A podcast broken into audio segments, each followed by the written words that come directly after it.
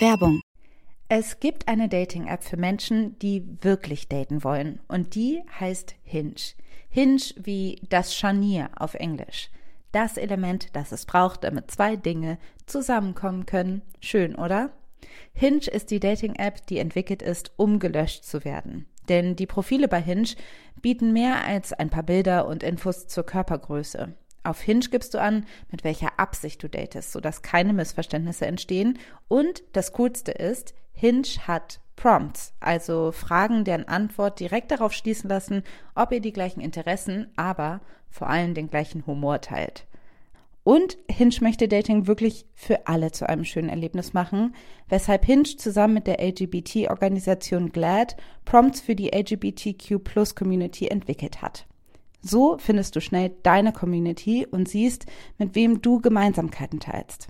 Zum Beispiel kannst du beschreiben, was Gender Euphoria für dich bedeutet oder wo deine Chosen Family unschlagbar ist. Hinge bringt dich mit den richtigen Leuten zusammen. Also probiert jetzt Hinge aus, nutzt die Prompts. Alle weiteren Infos findest du in den Show Notes.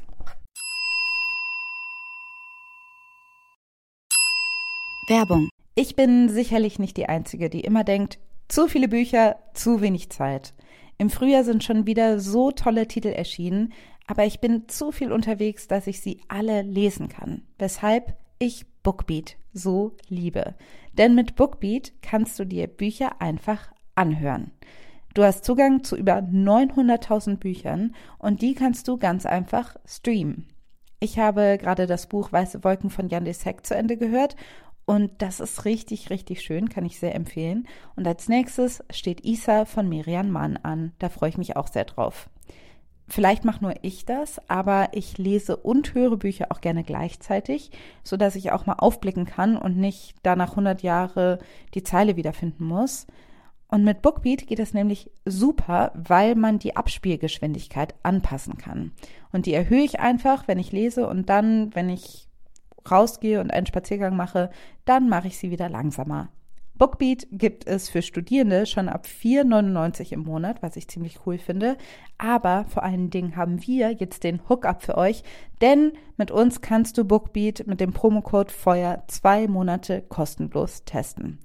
Alles, was ihr machen müsst, ist auf www.bookbeat.de slash Feuer zu gehen und euch da die App zu holen. Die Infos findet ihr aber auch wie immer in den Show Notes.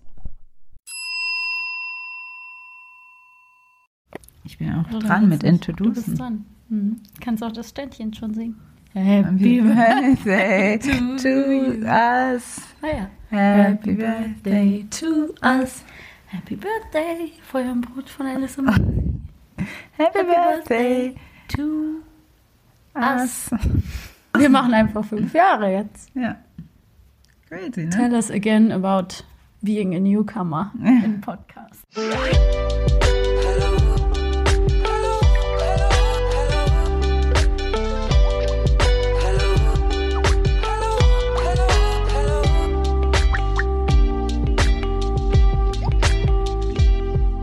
Hallo, herzlich willkommen zu Feuer und Brot, dem Podcast von Maxi und Alice, zwei Freundinnen zwischen Politik und Popkultur. Wir begrüßen euch zu unserer 60. Folge. Hallo Maxi. 60. Wir sind echt schon lange dabei und es macht immer noch Spaß. Danke an mhm. dich, dass du immer mit dabei bist. Danke dir auch. Und danke an unsere tollen ZuhörerInnen und UnterstützerInnen, weil das ist echt richtig cool, genau. dass ihr dabei seid. Voll. Mittlerweile haben wir auch schon einiges mit aufgenommen und in fünf Jahren entwickelt man sich ja auch weiter. Das Voll gestartet, da war ich noch in München. Zwischendurch bin ich nach Hamburg gezogen, jetzt nach Berlin. Und äh, wir sind älter geworden und einiges ist passiert. Genau. And it's all on tape. Kann man immer noch nachhören. Man entwickelt sich halt weiter. Und mhm. das heißt nicht, dass man jetzt alles perfekt macht, aber es ist natürlich immer ganz cool, wenn einem sowas auffällt und man dann sieht, es ist von 2015 oder 2016. Dann ist seitdem schon ein bisschen was passiert. Ja. Klar, man denkt so, bestimmte Dinge würden wir so nicht mehr sagen. Vielleicht würden wir bestimmte Themen ganz anders aufgreifen. Aber ich glaube, es ist trotzdem nicht die Lösung, jetzt zu sagen, man würde alles rausnehmen oder so. Gerade diese Entwicklung zu sehen, finde ich ganz interessant. Ja, interessant. Also mir ist auf jeden Fall vieles peinlich. Ich würde vieles anders machen, aber es ist keine Diskussion. Wir nehmen erstmal nichts runter. Wir gucken ähm, voller Freude und auch mit ein bisschen Stolz auf unser Archiv. Mhm. Ähm, viele Folgen, die ähm, wir am Anfang gemacht haben, sind aber immer noch toll, finde mhm. ich. Und Jetzt gerade wollen wir uns heute in dieser neuen Folge einem lockereren Thema widmen, weil wir irgendwie gemerkt haben, die letzte Folge war ganz schön viel. Da ging es viel um Internetdynamiken, um Kommunikation. Die war auch so ein bisschen Meta. Also ich glaube, Leute haben die sehr unterschiedlich aufgenommen, die Folge. Viele konnten sehr viel damit anfangen. Ein paar haben gesagt, boah, ich weiß irgendwie gar nicht so richtig, wovon ihr da redet. Völlig legitim. Es beschreibt halt sehr aktuelle Kommunikationsdynamiken und es ist dann so ein bisschen bei euch, wie ihr das aufnehmt und was ihr da rauszieht. Und heute haben wir gedacht, machen wir ein bisschen was Classic Feuer und Brot. Also wir gucken uns ein Thema an und schauen mal, was es da aus unserer Perspektive zu entdecken gibt. Es passt ja eigentlich auch ganz gut, jetzt wo wir uns selber Geburtstag feiern zu unserem Podcast, dass das natürlich Dauer grundlegendes Thema oder was unseren Podcast ausmacht, ist natürlich, dass wir uns schon so lange kennen, dass wir jetzt schon mehr als 20 Jahre befreundet sind und dass das die Dynamik ist, die äh, diesen Podcast trägt, die unsere Gespräche trägt. Und das ist auch immer wieder ein Thema, was ähm, viele HörerInnen interessiert oder wenn wir Interviews führen, dann werden wir oft befragt zu unserer mhm. Freundschaft. Aber generell ist Freundinnenschaft eigentlich ein super spannendes Thema, was eigentlich für Feuer und Brot ein bisschen auch auf der Hand liegt, aber wir haben es noch nie so richtig behandelt. Aber heute soll es anders sein. Heute geht es um Freundinnenschaften. Erstmal in Filmen und Serien, wie die sich so entwickelt haben, was die so ausgesagt haben und wie uns das geprägt hat.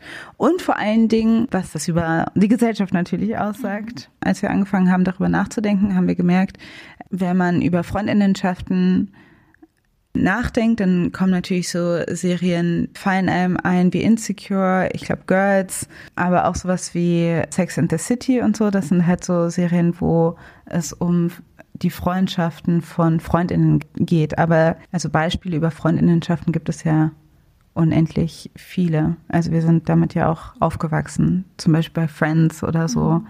Dass sie so richtig die Hauptrolle spielen, dass das das Thema der Serie ist, das ist, glaube ich, eine relativ neue Entwicklung. Ich finde interessant, dass es natürlich, solange wie es Filme und Serien gibt, auch schon Geschichten gab, in denen Frauenfreundschaften eine Rolle gespielt haben. Aber es ist halt interessant, weil du hast ja gerade schon angedeutet, wie sozusagen, wie vielschichtig sind diese dargestellt und worauf liegt irgendwie der Fokus. Ich glaube, früher ist es ganz klar so gewesen, dass es in einer Rom-Com oder einem Liebesfilm auch eine beste Freundin gab, aber die halt eben sozusagen eher so der stichwortgebende Sidekick der Hauptfigur ist und dadurch die Freundschaft an sich oder die Freundinnenschaft keine Rolle oder keine Dynamik in der Story hatte. Also sozusagen sich auch nicht großartig weiterentwickelt hat und am Ende auch keine Rolle mehr gespielt hat. Mhm. Ich glaube, Sex and the City, hattest du ja eben schon angesprochen, hat damit so ein bisschen was losgetreten, als erste Serie wirklich diese vier Frauen und ihre Freundschaft in den Mittelpunkt zu stellen. Mhm. Was aber auch nur bedingt geklappt hat, weil ja am Ende, da können wir ja jetzt auch noch mal so ein bisschen drauf eingehen, weil Sex and the City da ja irgendwie auch einige Aspekte bietet, die man sich angucken kann.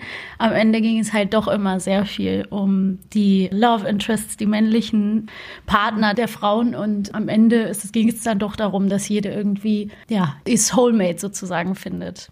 Ich wollte aber noch mal kurz sagen, du meintest äh, die erste Serie, die diese Frauen in den Fokus gestellt hat. Und das stimmt ja eigentlich mhm. gar nicht, ne? Obwohl man sagen würde, das ist die erste Serie ihrer Art mhm. sozusagen. Aber es gab ja Girlfriends vorher, es gab auch Golden Girls, also mhm. es gab schon Serien, gerade in diesem Bereich Comedy, die sich auch um Frauen gedreht mhm. hat. Aber irgendwas war bei Sex and the City ja anders. Also ich kann aber nicht so genau sagen, Vielleicht war es einfach der Erfolg, vielleicht war es so ein bisschen, dass man diese unterschiedlichen Charaktere hat. Sex and the City hat irgendwie nochmal was losgetreten oder was freigetreten. Das Witzige war ja, dass damals, als wir irgendwie mitten in der Pubertät waren und Sex and the City auf einmal in Primetime auf Pro 7 lief, war mhm. das noch so, galt das als richtig verrucht Ne? Also Vorher, das war ja so 99, 98, genau. wann fängt das an? Irgendwann mal Ende der 90er. Genau, so um den Dreh. Dann weiß ich nämlich noch, dass das richtig so, also ich, vielleicht könnte dieses Alleinstellungsmerkmal, dieses da wird super krass über Sex geredet mhm. sein. Mhm. Also ich weiß noch, damals wurde das so gefamed. Das war so mhm. dieses so, oh, verrucht und krass. Und das war so die Zeit, da lief dann auch so The L-Word auf Pro7 mhm. und das war so diese, dieser Anbruch der Zeit, wo auf einmal so ein bisschen mehr das Sexleben der ProtagonistInnen im Fokus stand. Und ich weiß noch, dass ich das am Anfang nicht gucken durfte und dann war ich mal mit meiner Mama im Hotel und dann haben wir das halt mal geguckt und meine Mutter meinte noch so, ja, halt echt alles halb so wild. Aber die Thematik ist, glaube ich, dass da so richtig Welle mitgemacht wurde. So, huh, was passiert da? Also wahrscheinlich mhm. war das was, was viel Aufmerksamkeit generiert hat. Und nochmal der Vollständigkeit halber, auf jeden Fall ist Sex and the City da nicht alleine und vorher gab es irgendwie nie Frauenfreundschaften on Screen. Also natürlich gab es auch immer mal besondere Filme oder so. Wir wollen nur heute so ein bisschen gucken. Natürlich werden wir viele Beispiele nennen, aber mhm. es gibt auch sehr, sehr viel. Und wenn wir jetzt irgendwie tausend Namen droppen, dann ist es vielleicht auch ein bisschen verwirrend. Also mal gucken, wie wir so, wo wir uns so entlang hangeln. Genau, wir stellen ein paar Serien raus und ich glaube, es ist auch gut bei Sex and the City als ein so Beispiel anzufangen, was so eine neue Ära so eingeläutet mhm. hat oder was ja Vorläufer ist für ein bestimmtes Genre, wo es irgendwie um eine Protagonistin geht mit ihren Freundinnen. Und ich finde bei Sex and the City zum Beispiel total interessant, dass es war, also da werden das ist auf der einen Seite so eine starke Serie, die quasi zeigt, wie diese Freundinnen auch füreinander da mhm. sind und dieser Bond, die sitzen da irgendwie immer bei Lunch und ähm, sprechen miteinander und, und sind sehr unterschiedlich und sind in mhm. ihrer Unterschiedlichkeit halten die aber irgendwie zusammen und sind füreinander da. Aber es geht immer, wie du ja schon gesagt hast, eigentlich geht es darum, wen sie daten. Es geht eigentlich immer darum, dass sie Single sind ähm, und diese Abenteuer mit diesen Männern haben. Mhm. Und interessanterweise habe ich mal gelesen, dass ganz viele Sex and the City Folgen den Bechtel-Test überhaupt nicht mhm. bestehen. Also der Bechtel-Test, um es nochmal ganz kurz zu sagen, die, um den Bechtel-Test zu bestehen, müssen zwei Frauen, die beide einen Namen haben, äh, sich miteinander unterhalten über etwas anderes als Männer. Und für mehr als drei Sätze oder so, da gibt es auch noch okay, so eine Serie, wo es eigentlich, wo so viel ja, Dialog zwischen Frauen gibt, dann doch den Bechtel-Test dann ganz oft nicht besteht. Und dennoch hat es irgendwie viel gezeigt. Es hatte zu dem Zeitpunkt irgendwie sowas, zeigt er halt so Frauen in ihren 30ern nochmal mit so einer anderen Selbstständigkeit. Aber ich würde auch sagen, die Serie ist ein bisschen schlecht gealtert. Ja, absolut. Nicht unbedingt, was die Art angeht, wie diese Freundschaften mhm. geführt werden, aber weil ich finde halt, also müsste man nochmal überlegen, aber ich finde nicht, dass das so, die sind jetzt irgendwie besonders gemein zueinander oder die sind nicht füreinander da. Also es gibt, finde ich, manchmal so ein bisschen problematische Dynamiken zwischen Charlotte und Samantha, mhm. so, aber, aber die ganze Auslegung dieser Serie ist ein bisschen problematisch. Also, dass sie auch endet damit, dass sie eigentlich so, dass es so ein Hoch auf die Freundschaft mhm. gibt in dem Monolog, den Carrie hält. Aber eigentlich endet sie damit, dass alle das Happy End ist, dass sie alle einen Mann finden. Erstmal in der Serie und dann gibt es natürlich die Filme und so. Ich will auch noch mal kurz einen Schritt zurück. Ich finde auch, dass Sex and the City in vielerlei Hinsicht echt schlecht gealtert ist. Man könnte eine ganze Folge über Sex and the City machen und problematische Dinge aufzeigen. Aber was ich interessant finde, ist genau wie du gesagt hast, es gibt viele Momente, wo dieses Hoch auf die Freundschaft dort eigentlich formuliert wird. Mhm. Es gibt auch diese Szene, wo Charlotte auch so sagt, so Don't laugh at me, but Maybe we could be each other's soulmates. Maybe we could be each other's soulmates. And then we could let men be just these great, nice guys to have fun with. Und die Serie löst dieses Versprechen aber gar nicht ein. Am Ende geht es dann doch darum, dass es die Beziehung ist, die dann diese Frauen komplett erfüllen soll. Egal jetzt, was in den Filmen noch weitergehend passiert. Plus, äh, Miranda sagt eben auch in einer Folge so, ja, wie kann es sein, dass wir vier so intelligente Frauen sind, die beieinander sitzen und beschwert sich quasi darüber, dass die nur über Männer reden. How does it happen that four such smart women have nothing to talk about but boyfriends? Aber es passiert halt trotzdem. Also es macht so ein bisschen dieses, was wir auch schon oft in unseren popkulturellen Analysen festgestellt haben, dieses es nur anzumerken mhm. oder zu sagen, löst es noch nicht. Genau. Und ich finde auch interessant, wie man die Serie so rezipiert, weil jetzt, wenn man zurückguckt, ich habe früher mich immer total versucht, wie alle natürlich mhm. mit Carrie zu identifizieren und dachte so, die ist irgendwie der coolste Charakter. Und jetzt denke ich so, hä, Samantha ist einfach mit Abstand der coolste Charakter. Ich finde Miranda auf jeden Fall den coolsten Charakter. Auch richtig cool, ja. Also ich, genau, es, man ändert auf jeden Fall seinen Blick. Ich gebe dir recht, dass was total schön ist und was auch nicht schlecht gealtert ist, ist dieses Survival Network, was die füreinander sind. Also, dass man wirklich weiß, so wenn eine von denen, wenn es denen schlecht geht, wenn die sich brauchen, dann sind sie eigentlich füreinander da. Und mhm. das sind eigentlich auch, finde ich, die stärksten Momente in der Serie, wenn es Konflikte gibt, wo es darum geht, dass eben eine vielleicht nicht mal über ihre Probleme geredet hat oder mhm. sich nicht getraut hat, sich anzuvertrauen und dann auf wen kann ich mich eigentlich verlassen und wie sind wir füreinander da? Also das ist das, was mich auch immer total berührt hat. Wenn es diese vulnerablen Momente eben gab, wo es aber heißt, so, wenn die Freundinnen da sind, dann ist das schon richtig viel wert. Und das ist, glaube ich, ein Punkt, der für uns in dieser Folge heute wichtig ist, weil man einfach merkt, okay, das ist eine Neuerung, weil da gibt sicherlich auch noch andere Beispiele außer Sex and the City, aber da fängt es an, wo es irgendwie interessant wird, weil die, die Freundinnenschaft als solche dargestellt wird, als absolut klar positioniertes Alternativmodell für eine Partnerschaft, die sonst irgendwie dieses ähm, Netzwerk für einen darstellen soll. Also, dass man merkt, so, man braucht es vielleicht gar nicht unbedingt. Ne? Ja. Also, diese Alternative aufzuzeigen. Ja. Und ich glaube, dieser Kiesatz, den du gerade schon angesprochen hast von Charlotte, ist genau, das ist so diese neue Idee von Sex and the City. Also sie zieht es halt leider nicht ganz durch, ne? aber das ist zumindest die Idee, die eigentlich da angestoßen worden mhm. ist. So was ist die bedeutendste Beziehung in deinem Leben? Eben nicht die romantische Beziehung, sondern die zu deinen Freundinnen. Das ist eigentlich so das Gute bei Sex and the City. Was ja auch neu war bei Sex and the City oder was ganz schön war, ist, dass diese Frauen halt eben, auch wenn es die ganze Zeit um Männer ging, halt nicht in Konkurrenz hm, zueinander standen. Sagen, ja. Weil das ist ja auch so ein Narrativ, was wir oft haben, gerade in so, ja, so Telenovela, Drama, Teenie-Kontexten ist, die Freundinnen sind intrigant oder sind so obsessive miteinander, mhm. sind eifersüchtig. Also eigentlich, dass Freundinnenschaften so unmöglich wirklich harmonisch sein können und dass es eigentlich sehr viel um Konkurrenz und Eifersucht geht. Das kann man ja auch wieder so ein bisschen auf uns beziehen.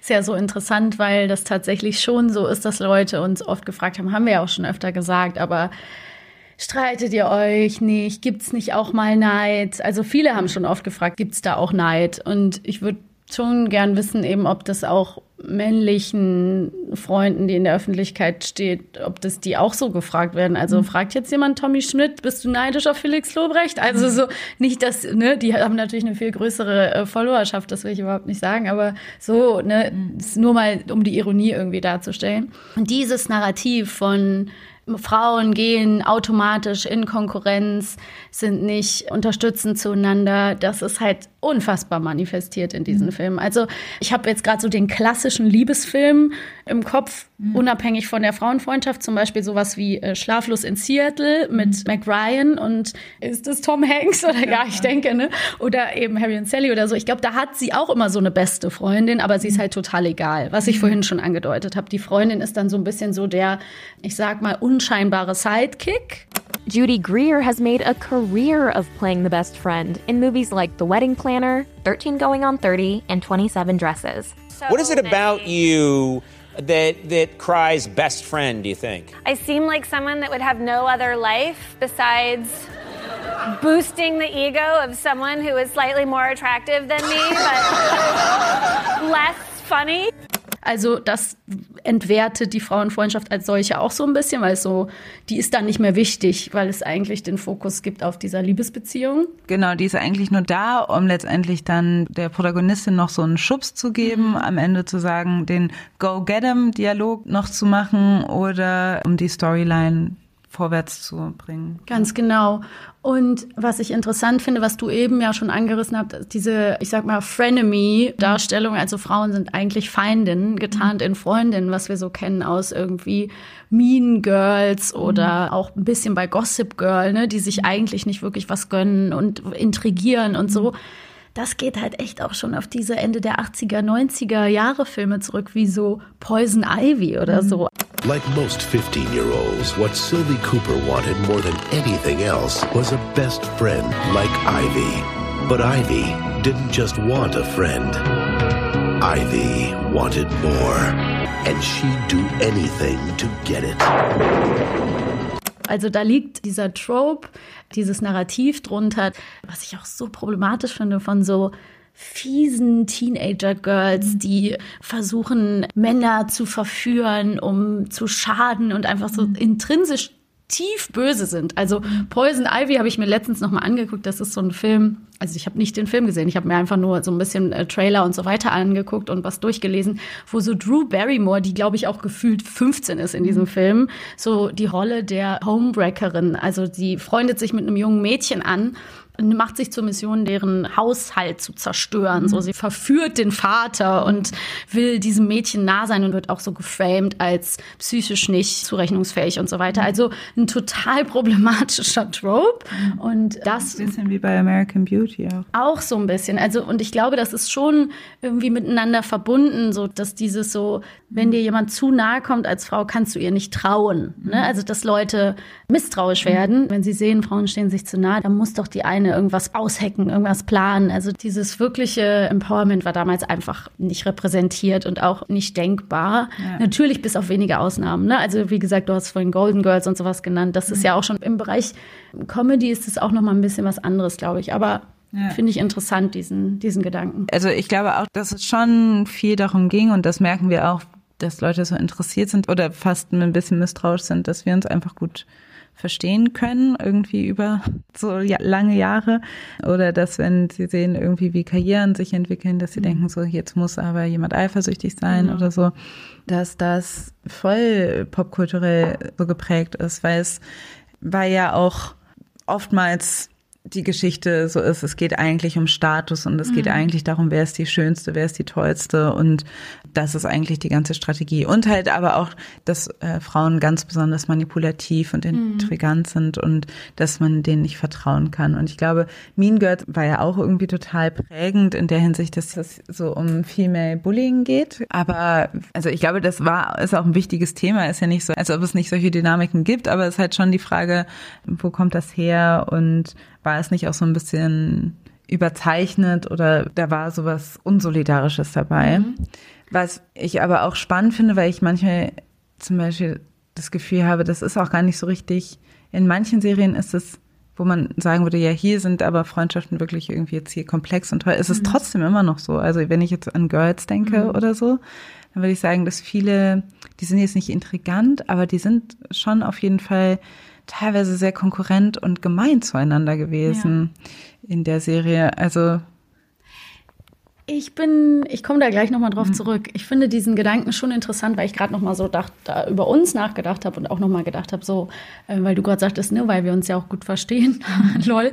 Aber es ist ja auch so, wir wollen es ja auch gar nicht verzerren. Also nur mhm. damit es jetzt auch nochmal klar ist, so, natürlich, wir haben irgendwann die Frage bekommen, so, habt ihr euch schon mal gestritten? So, of course, so, like a lot. Also a lot of times. Natürlich haben wir uns viel gestritten. Ja. Und natürlich gab es vielleicht auch mal Momente, wo bei der einen irgendwie Dinge liefen und bei der anderen Sachen nicht geklappt haben. Und die eine hat irgendwie gedacht, ich habe eine Scheißphase mhm. und sie hat gerade eine geile Phase so. Mhm. Und ich glaube, das ist auch okay und es ist auch ganz wichtig, dass, dass man das so darstellen kann, weil letztendlich, kommen wir wieder zurück auf unser Thema, ist es das, was Frauenfreundschaften auch sein dürfen, wenn sie komplex dargestellt werden. Also, mhm. dass natürlich Konflikte dazugehören und die mhm. Konflikte müssen sich gar nicht um Männer drehen. Mhm. Die können ganz gut einfach ohne Männer funktionieren, was in Serien wie zum Beispiel Insecure oder Girls ja auch so ist. Da können wir ja jetzt noch mal hingucken.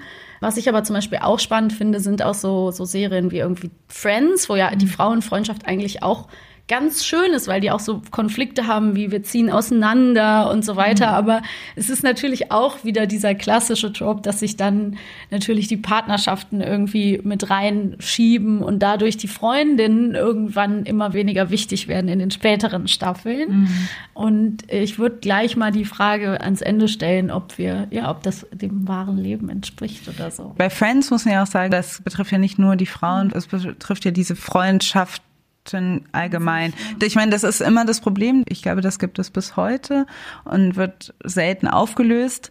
man hat ganz tolle Freundschaften und dann geht man in Beziehungen wie, als ob man so beim Alter so abgegeben wird von seiner Freundschaftsklicke, so dass man denkt so, und jetzt gehst du da hin. Also es gibt ja super viele Serien oder Filme, da geht es um die Teenie-Jahre, da geht es um Highschool und so weiter oder um die Zwanziger vielleicht wenn noch, aber da haben die Platz und danach ist es aber irgendwie vorbei. Ja. Und das ist ja auch so ein, so ein spannendes Ding, was sich ja auch zurückführen lässt auf eine Problematik, die sich ja auch beim Erzählen dieser Geschichten zeigt, dass immer so getan wird, so ja mit 30 ist Schluss, in der Partnerschaft ist Schluss, ist die Geschichte auserzählt, brauchen wir nicht mehr drüber reden, bis maximal 35, so, dann wollen wir keine Geschichten mehr von euch sehen. Und dann gibt's natürlich Grace und Frankie und wundervolle Serien, das will ich Aber dann, wenn die wieder älter sind, Genau. wie bei Golden Girls. Aber dazwischen, das ist ja jetzt so ein bisschen, ähm, deswegen hast du ja auch gesagt, so, äh, was dich ja auch zum Beispiel bei Ginny und Georgia, dieser neuen Netflix-Serie, eigentlich dann doch ein bisschen interessiert hat, oder? Nee, also Ginny und Georgia habe ich nicht gesehen, aber ich habe so eine,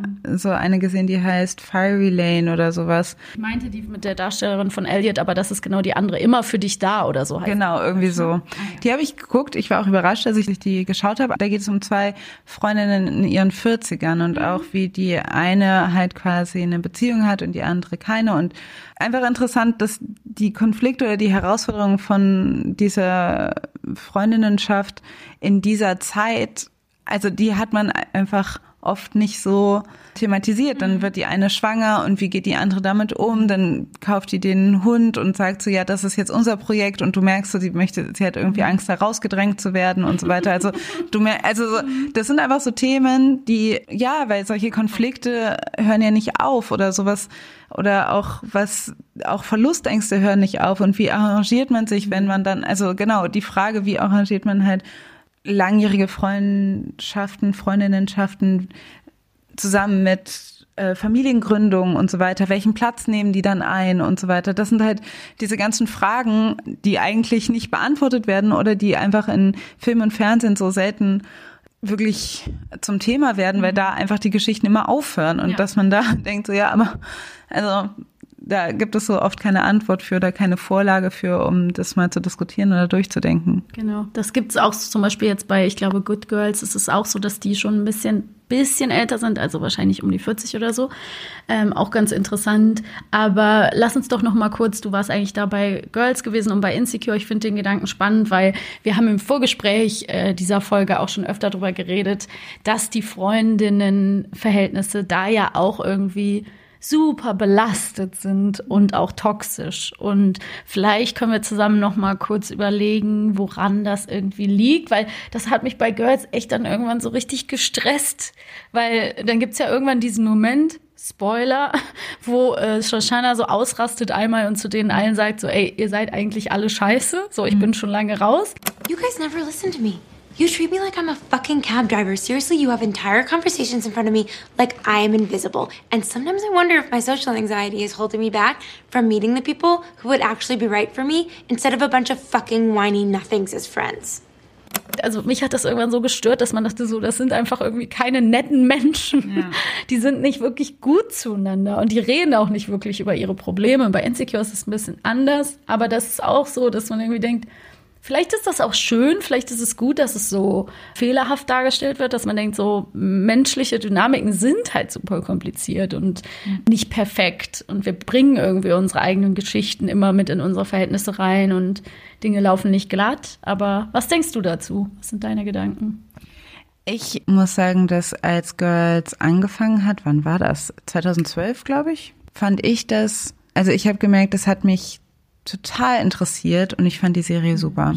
Weil ich auch das Gefühl hatte, ja, dass es die erste Serie ist, die so wirklich meine Altersgruppe irgendwie so zeigt in der Hinsicht, dass wie man irgendwie mit Sachen umgeht und so weiter. Jetzt, wenn ich die nochmal gucke, finde ich sie ganz schrecklich. Also, aber ich muss sagen, in den 20ern, ich war 22, als sie angefangen hat und da fand ich, fand ich super. Ich fand aber besonders auch die erste Staffel ziemlich gut, weil da geht es vor allen Dingen um Marnie und Hannah und da sind die auch sehr viel also am Anfang sind die sehr viel äh, liebevolle miteinander und es wird dann immer schlimmer, habe ich das Gefühl. Und die werden dann, werden dann immer schrecklicher und Mani wird auch immer schrecklicher dargestellt. Also das Problem ist, dass diese Serie nicht losgelöst werden kann von Lena Dunham. Und ich hatte irgendwann mal das Gefühl, dass Lena Dunham den Charakter von Marnie nicht mehr mag und sie diesen Charakter irgendwie so bestraft in ihrem Schreiben. So hatte ich das Gefühl, dass sie einfach so irgendwas da so austrägt. So kam mir das manchmal so vor. Aber egal, das ist jetzt vielleicht ein bisschen metamäßig. Wenn man Girls nochmal sich vor Augen hält, dann denkt man auch, da gibt es so ganz wunderschöne Szenen, wie zum Beispiel hier Hannah und Jessa in der Badewanne. God, Jessa. What? You just snot rocketed in the tub. That was gross? That's so gross. I'm sorry you're upset, but that is so gross. Oh, you wouldn't do that? Not even I would do that. Mm. Get it away. Float it back in your way. Float it back your way. Even in your area. Leave it. It's gross. Oder wo Hannah so tanzt und Marnie kommt nach Hause und die tanzen zusammen. Und es sind so iconic Szenen. Junge Freundinnen sind irgendwie füreinander da. Und das sind so richtige, sage ich mal, Liebesszenen, Freundinnen-Liebesszenen, die wir so einfach selten, zumindest innerhalb von Serien, so richtig gesehen haben. Ja. Wo es eigentlich, wo ich finde, das, war, das sind so einfach so Oden an die Freundschaft. Ja. Und das ist, äh, dafür finde ich, ist die Serie, äh, für diese Bilder bin ich der Serie sehr dankbar. Dann gibt es aber, dann habe ich auch das Gefühl, irgendwann mal, weil das halt auch unter Comedy lief, ist es irgendwann mal so, zwar kann man sagen, sind die Charaktere und die Freundschaften sind eben komplex, die haben halt nicht dieses, wir sind immer irgendwie happy miteinander oder wir sind total konkurrent, sondern alles passiert irgendwie gleichzeitig. Aber alle diese Charaktere, das sind halt eben diese, sage ich mal, Four White Girls aus Brooklyn, bisschen entitled, bisschen verwöhnt, sehr self-involved so. Also diese typische Millennial-Figuren, die irgendwie nicht so richtig hinkriegen und irgendwie nie zufrieden sind und so weiter. Das ist halt so ein bisschen das Nervige. Die sind halt einfach generell ja. alle so ein bisschen nervig, ja, genau finde, das ja, kann ich gerade nicht so viel, hinzufügen, weil Girls hat natürlich auch noch viele andere problematische Ebenen, aber du hast ja ganz gut zusammengefasst, wie irgendwie die Freundinnen da porträtiert wurden. Und ich fand schön diesen Gedanken von den Liebesszenen zwischen Freundinnen, so dieses, was einem so hängen bleibt. Und da weiß ich noch, dass ich als Kind auch manchmal mit meiner Mutter so Filme geguckt habe wie Beaches mit Bette mhm. Midler und Demi Moore, so über so eine langjährige Freundschaft ähm, zwischen zwei Frauen. Und dann gab es eben noch diesen Klassikerfilm Now and Then. Mhm. Wie heißt der denn auf Deutsch nochmal? Das weiß ich gerade nicht mehr. Damals und heute wahrscheinlich. Ich würde auch sagen, aber keine Ahnung. Na, manchmal heißen die ja dann so der Sommer unseres Lebens ja. oder so. Ne? Ähm, und da weiß ich aber noch, dass ich als Kind ganz diffus verbinde ich diese Filme alle so damit, dass ich denke, irgendjemand stirbt. Ähm, mhm. Dass ich so eine ich denke immer, ja, den Film habe ich damals gesehen und die eine stirbt an Krebs. Es ist gar nicht so. Mhm. Wenn du noch mal guckst, es, es, passiert nicht. In den beiden Filmen. Aber ich kann es voll nachvollziehen. Aber es ist so eine Grundmelancholie. Mhm. Und ich glaube, dass es sowas ist wie, ähm, weil diese Filme ja sehr stark auch auf dieses Coming of Age setzen. Also wir mhm. lernen die Frauen irgendwie jung kennen, dann werden sie so älter und es ist so dieses, jede muss dann noch mal was es auch bei Girls so ein bisschen gibt, natürlich ganz anders, aber so im Endeffekt muss jede ihren Weg gehen und man findet immer wieder so zu so Momenten dann zusammen, wo man sich trifft und es vielleicht dieses Traurige gibt von man trifft, man findet sich nicht mehr 100 Prozent wieder mhm. zu bestimmten Jahren oder man merkt, man hat sich auseinandergelebt oder manche Sachen verändern sich so krass und irgendwie habe ich schon als Kind so total sensibel auf dieses verabschieden von einer Zeit, die mal war oder von der Jugend oder von einer Freundschaft, weil ich so total darauf reagiert und habe die alle als wahnsinnig traurig abgespeichert, diese Filme. Aber was ich irgendwie ein spannendes Motiv finde für Frauenfreundschaften. Ich glaube, also so, wenn ich das jetzt so richtig verstanden habe, ich glaube, die, es gibt ja auch noch mal innerhalb, also Erzählungen von Freundinnenschaften gibt es auch dieses Genre von man ist, man ist auseinandergegangen, eben gerade wegen Familiengründung, wegen Karriere, keine Ahnung. Meistens ist es so, wenn es mehr als zwei Charaktere sind, dann macht die eine Karriere, die andere gründet eine Familie, die dritte ist irgendwie gerät auf die schiefe Bahn und die mhm. vierte macht noch irgendwas, ist auch noch irgendwas. Bleibt im Heimatdorf. Genau, irgendwie so. Aber ähm, jetzt so sehr grob, ich weiß gar nicht ähm, genau, wie es ist. Aber jede, jede Person geht irgendwie so ihren Weg und die verlieren sich aus den Augen. Und dann sind die alle irgendwie nicht so richtig glücklich und kommen wieder. Und dann kommt wieder dieses Netz, was sie aber dass sie merken, ah, sie brauchen doch eigentlich die Freundschaften. Mhm. Also dieser Bond, den sie damals in der Kindheit hatten, der ist immer noch da und das mhm. ist immer noch wichtig. Also eigentlich ist Now and Then so ein Film, der eigentlich sagen will, nee, diese Freundschaften sind wichtig und das mhm. sind bedeutende Beziehungen und nur weil wir so tun, als ob das nicht so ist, oder weil wir so beigebracht bekommen haben, dass das nicht so ist, stimmt das nicht. Das ja. ist eigentlich, finde ich, so ein bisschen so die Aussage von Now and Then, weil die eine auch sagt, so ich habe vergessen, wie gut es mhm. tut, euch zu mhm. haben oder so. Mhm. Aber dieses Ding von man wird enttäuscht von der Ehe oder man wird, man ist in so einem Hardship und dann sind, sind die Frauenfreundschaften auf einmal wieder wichtig.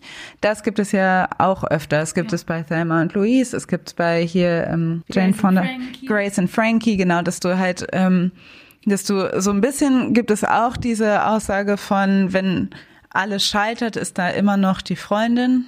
Oder du kannst sie wieder, oder Club der Teuflinnen, das müssen ja gar nicht alte Freundinnen sein. Also so wie so ein Empowerment, ja. dass man dann wieder Freundschaften schmiedet. Ja. Ich finde das interessantes, wiederkehrendes Motiv, wo ich auch so fragen würde, gibt's das auch mit Männerfreundschaften, ne? Also, dass wir so ähm, diese die Frage haben, irgendwie, gibt es Männerfreundschaften, die so porträtiert sind, so nach dem Motto, ja, und dann lässt sich jemand scheiden und dann gibt es wirklich eine, einen richtigen Weg daraus, bei dem andere männliche Freunde da sind und unterstützen. Und damit meine ich nicht, so How I Met Your Mother, man geht mal einen, einen Abend in den Stripclub und haha mit Barney Stinson so, sondern eben eine, eine vielschichtigere Geschichte.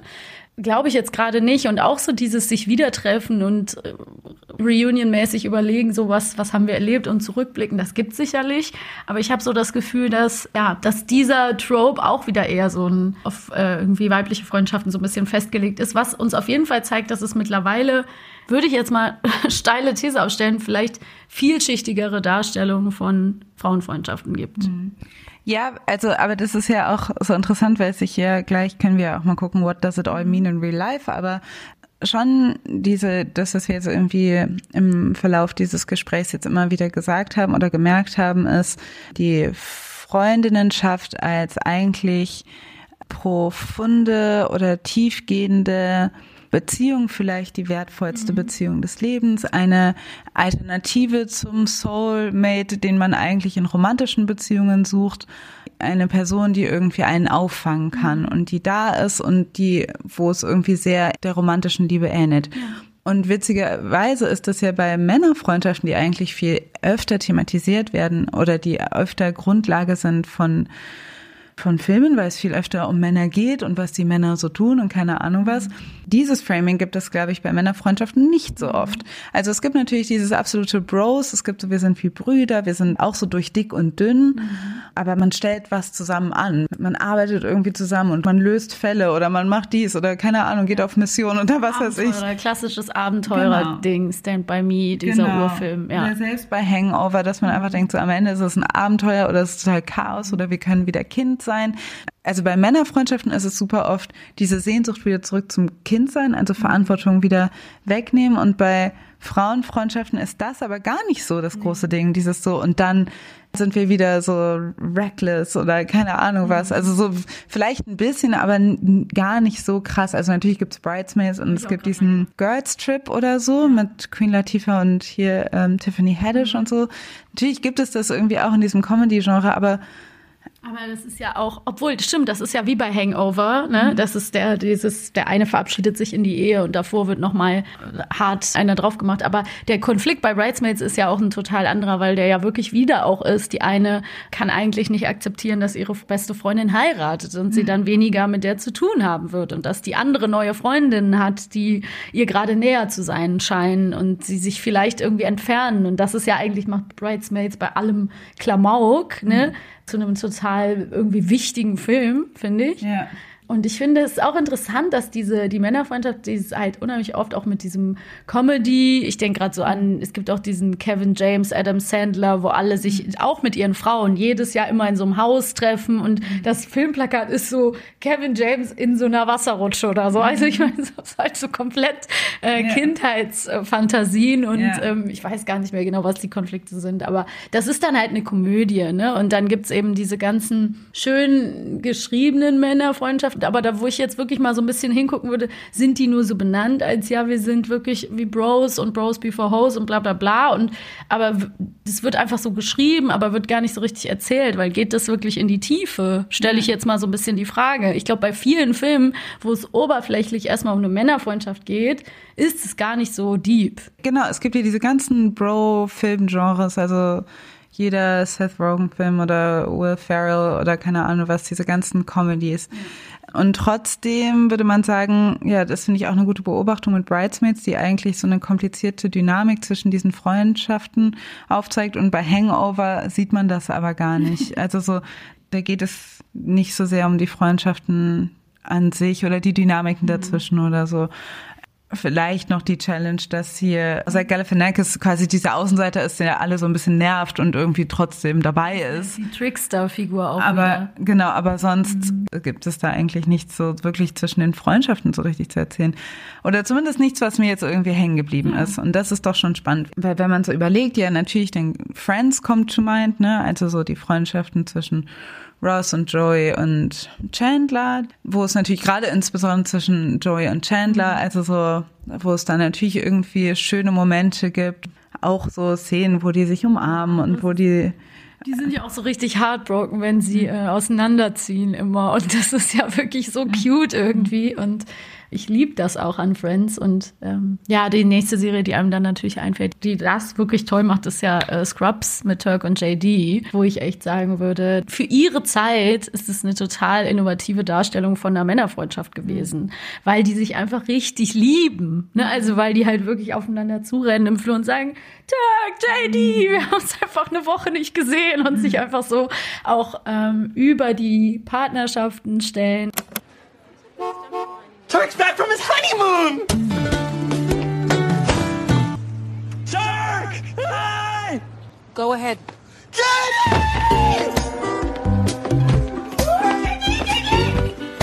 Maybe someday he'll love me like that. aber gleichzeitig so, ja, geht es da ganz viel auch um Verlustängste mhm. in dieser Freundschaft. Und Scrubs macht super viel, super richtig. Vieles ist auch schlecht gealtert, aber es ist nach wie vor eine spannende, spannende Dynamik. Auch Dr. Cox, super toxischer Charakter in vielerlei Hinsicht.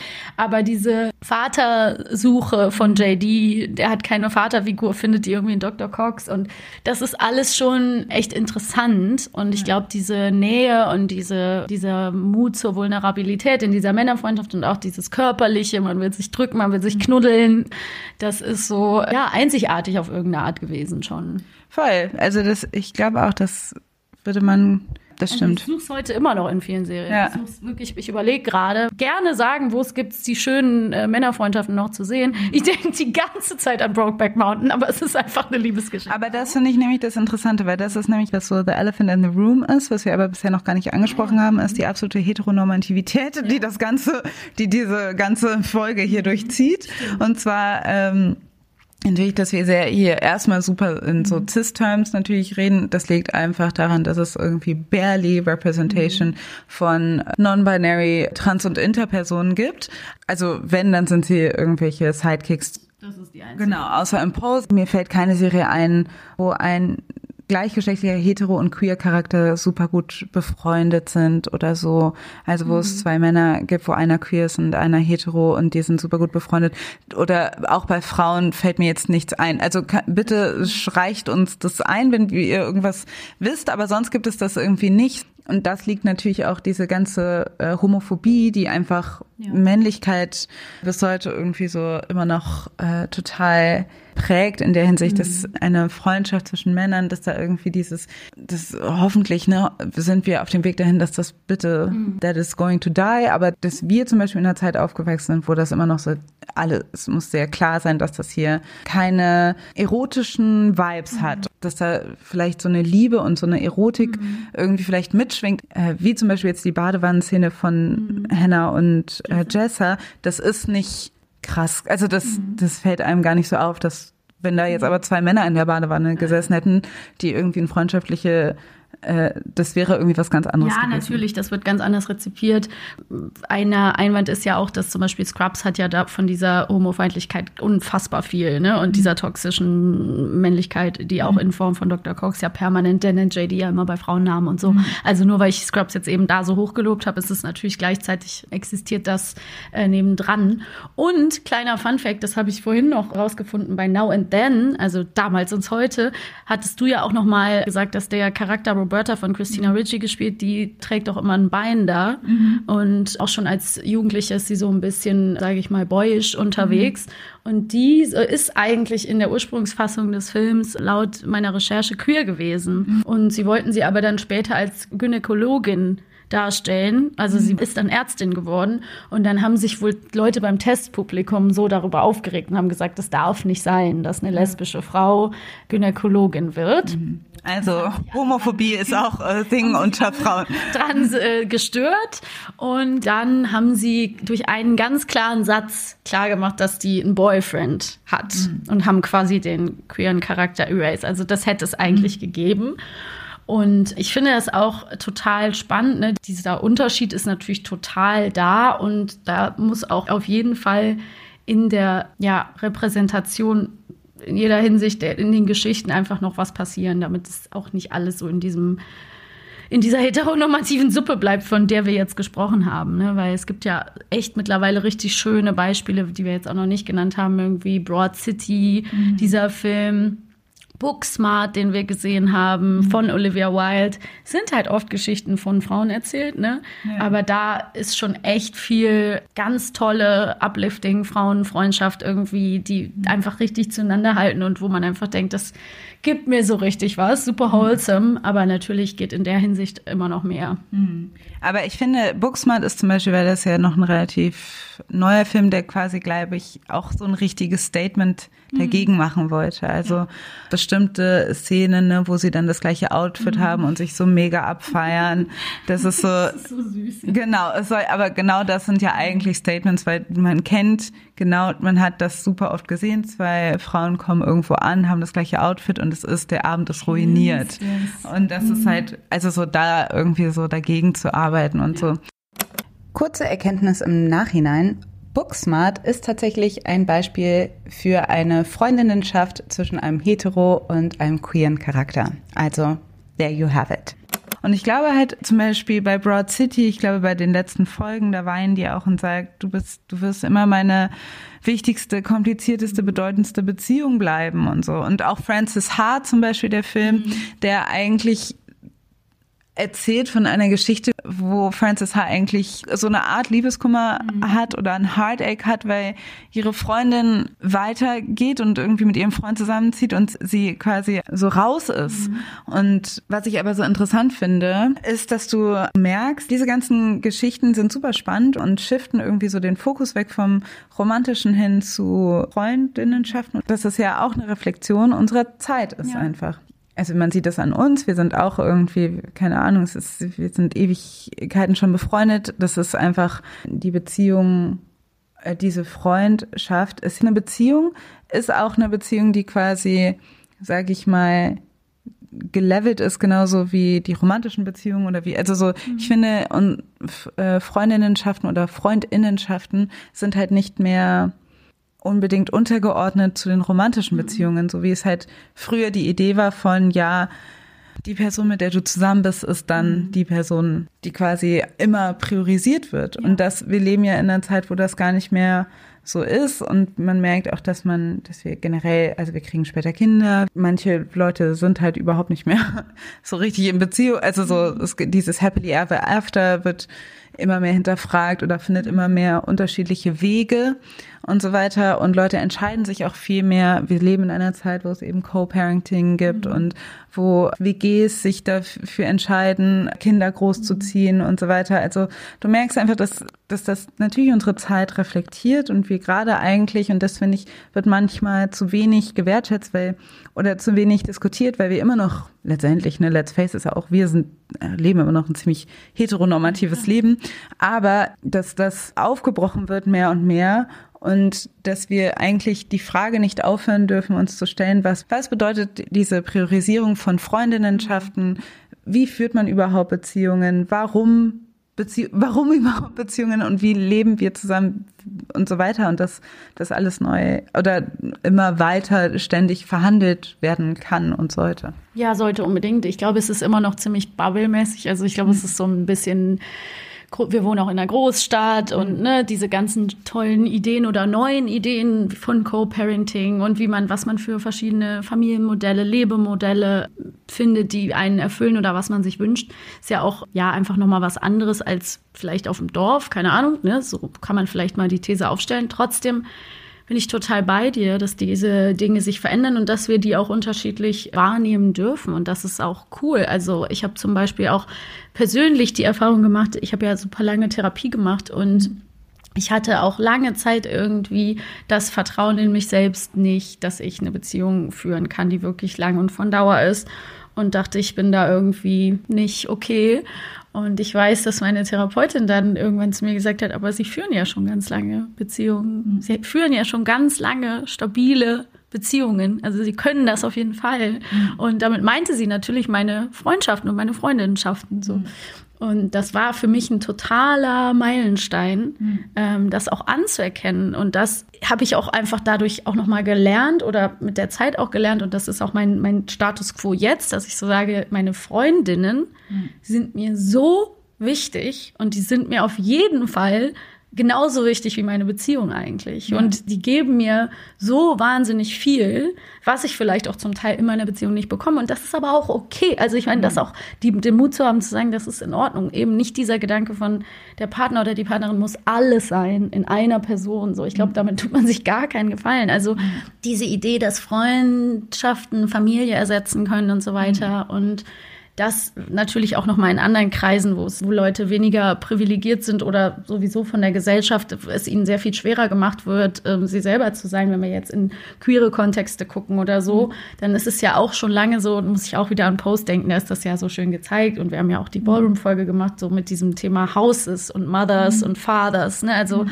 diese Familienoberhäupter, Figuren, die eben übernommen werden, stellvertretend für eine leibliche Familie und wie wichtig das eben ist und ich glaube, das haben Leute immer mehr, dass sie auch wissen, Wahlfamilie ist auch legit und man braucht nicht die, die eine Person, die einen komplett ausfüllt und alles für einen ist. Mhm. Ich persönlich habe auf jeden Fall in meinem Leben diese Gewichtung und ich, ich beobachte das auch bei vielen von meinen Freundinnen. Mhm. Ähm, wo ich es echt noch nicht so beobachte, ist bei vielen Männern. Also ich habe das ja. Gefühl, bei Männern jetzt in unserem Alter und in unserem Umfeld ist es oft eher so, dass wenn die in einer Beziehung sind, die dann so die Freundschaften so ein bisschen schleifen lassen und dann da so verschwinden und dass jemand wieder total viel erreichbar ist und viel mehr teilnimmt am Leben seiner Freunde, wenn er eben nicht in einer Beziehung ist. Das ist jetzt so Hot Take. Aber ich meine, generell kann man sagen, wahrscheinlich ist es generell so, weil einfach ne, der Tag hat 24 Stunden, man muss dann irgendwie priorisieren und das aber auch, das ist ja aber auch das äh, Spannende oder Interessante, finde ich, in unserer heutigen Zeit. Also es gibt eigentlich zu viele Beziehungen mhm. oder Freundinnenschaften, die ich gerne pflegen würde und man muss sich irgendwie abgrenzen, also so wie bei allem anderen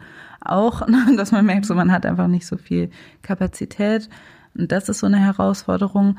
Aber ich finde auch, das habe ich auch bemerkt, dass man, dass diese Transition in, man ist erwachsen, man arbeitet vielleicht mehr, vielleicht ist man in einer Beziehung, für dass ich oft sehe, dass bei Heteromännern dann dass das nicht so gut klappt, dass die Freundschaften erhalten bleiben mhm. oder dass man das wieder reflektiert sieht, auch in den gängigen Erzählungen über Männerfreundschaften. Mhm wenn es halt nicht darum geht, vielleicht sowas anzustellen oder sein, oder keine Ahnung, oder irgendwie sein, irgendwas zu machen, sondern es geht darum, einfach irgendwie zu reflektieren, füreinander da zu sein, sich zu begleiten mhm. und nicht irgendwie zusammen etwas irgendwie zu schaffen, ja, zu machen. Also da beobachte ich in meinem heteromännlichen Raum auch so, dass da irgendwie keine Sprache und keine, auch keine, keine wirkliche Sprache der Zuneigung mhm. oder dieser Bestätigung wirklich da ist, dass die Leute das auch nicht aussprechen. Also dass mhm. man,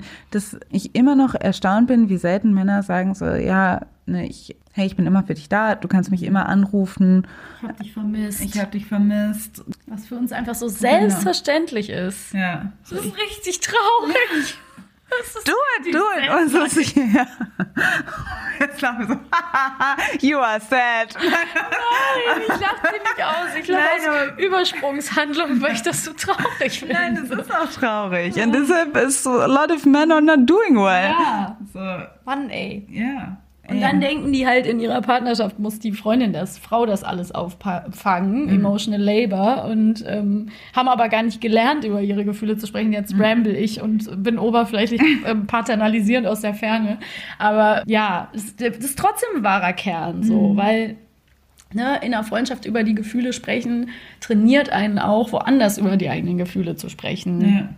Logischerweise. Und ja, ich möchte das gerne dass sich da Leute irgendwie Mut fassen, das zu vertiefen. Und das möchte ich natürlich auch in Filmen und Serien sehen.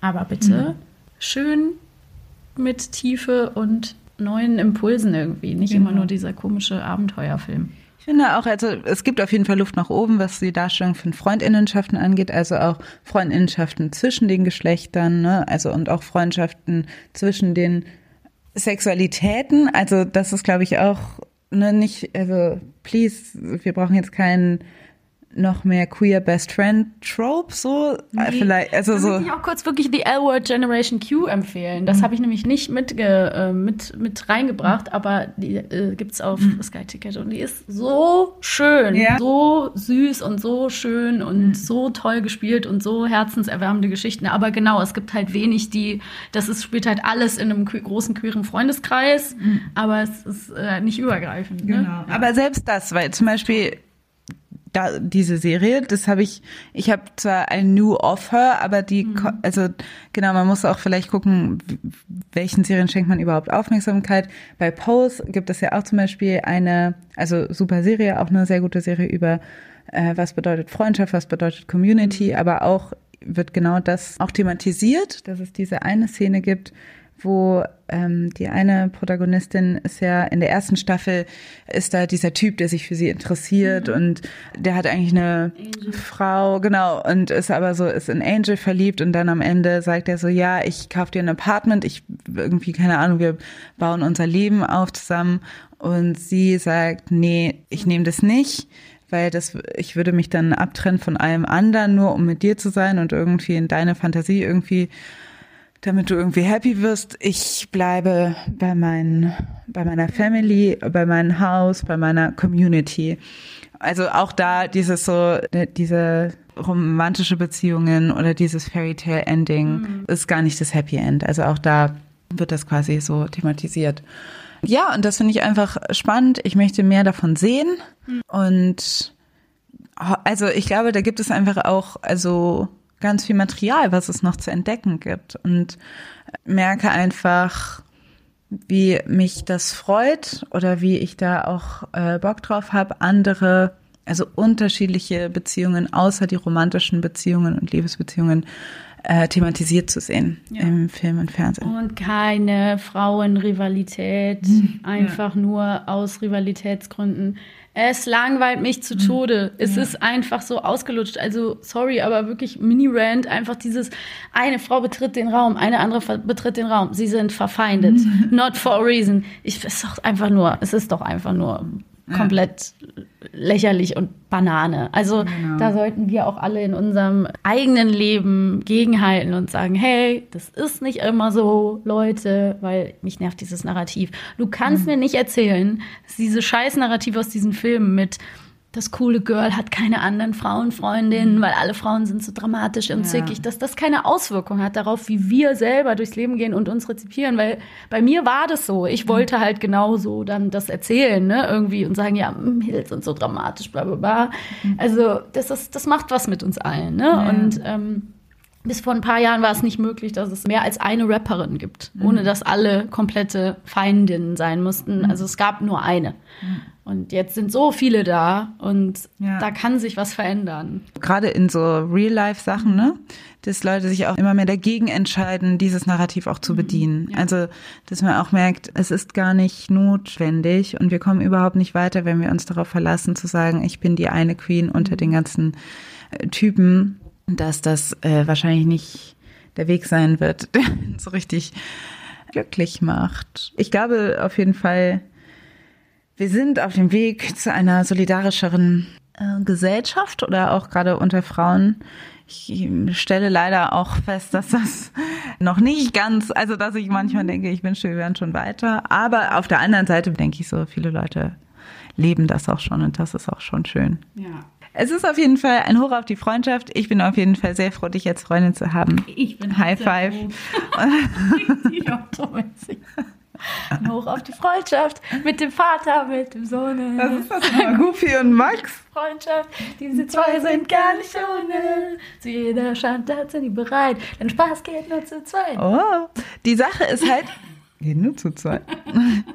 Ich finde es schon spannend, weil man einfach merkt, man ist einfach so in so einer Zeit aufgewachsen, wo halt noch diese ganz alten Narrative irgendwie Ja. da waren, aber wo sie auch schon teilweise aufgebrochen worden sind. Wir könnten noch tausend Beispiele nehmen. Legally Blonde, Girls United und so, finde ich zum Beispiel auch. Romy und Michelle. Was ist das? So geil. Aber zwei Freundinnen mit der Darstellerin von Phoebe von Friends, Ah, ja. Lisa Kudrow, so mit Ah. so zwei Blondinen, die auf ihrem Highschool-Abschlussfoto sind, die auch so zu zweit abgebildet. Ah, ja. Das ist auch über eine Freundinschaft und deren, ja, deren Kon Konflikt. Es gibt auch eine ganz süße Netflix-Serie, die heißt Trinkets, Mhm. auf Deutsch Diebische Elstern. Die ist auch ganz schön. Also es gibt tausend Beispiele und man kann das Thema auch noch ganz doll weiterführen. Ähm, ja, aber für heute ist es das Für heute gewesen, ist es oder? das gewesen. Genau. Danke fürs Zuhören. Schön, dass ihr dabei wart bei unserer 60. Folge. Auf jeden Fall. Call your girlfriends Genau. und sagt ihnen, ihr habt sie lieb. Und call your other friends as well. Die they deserve love too.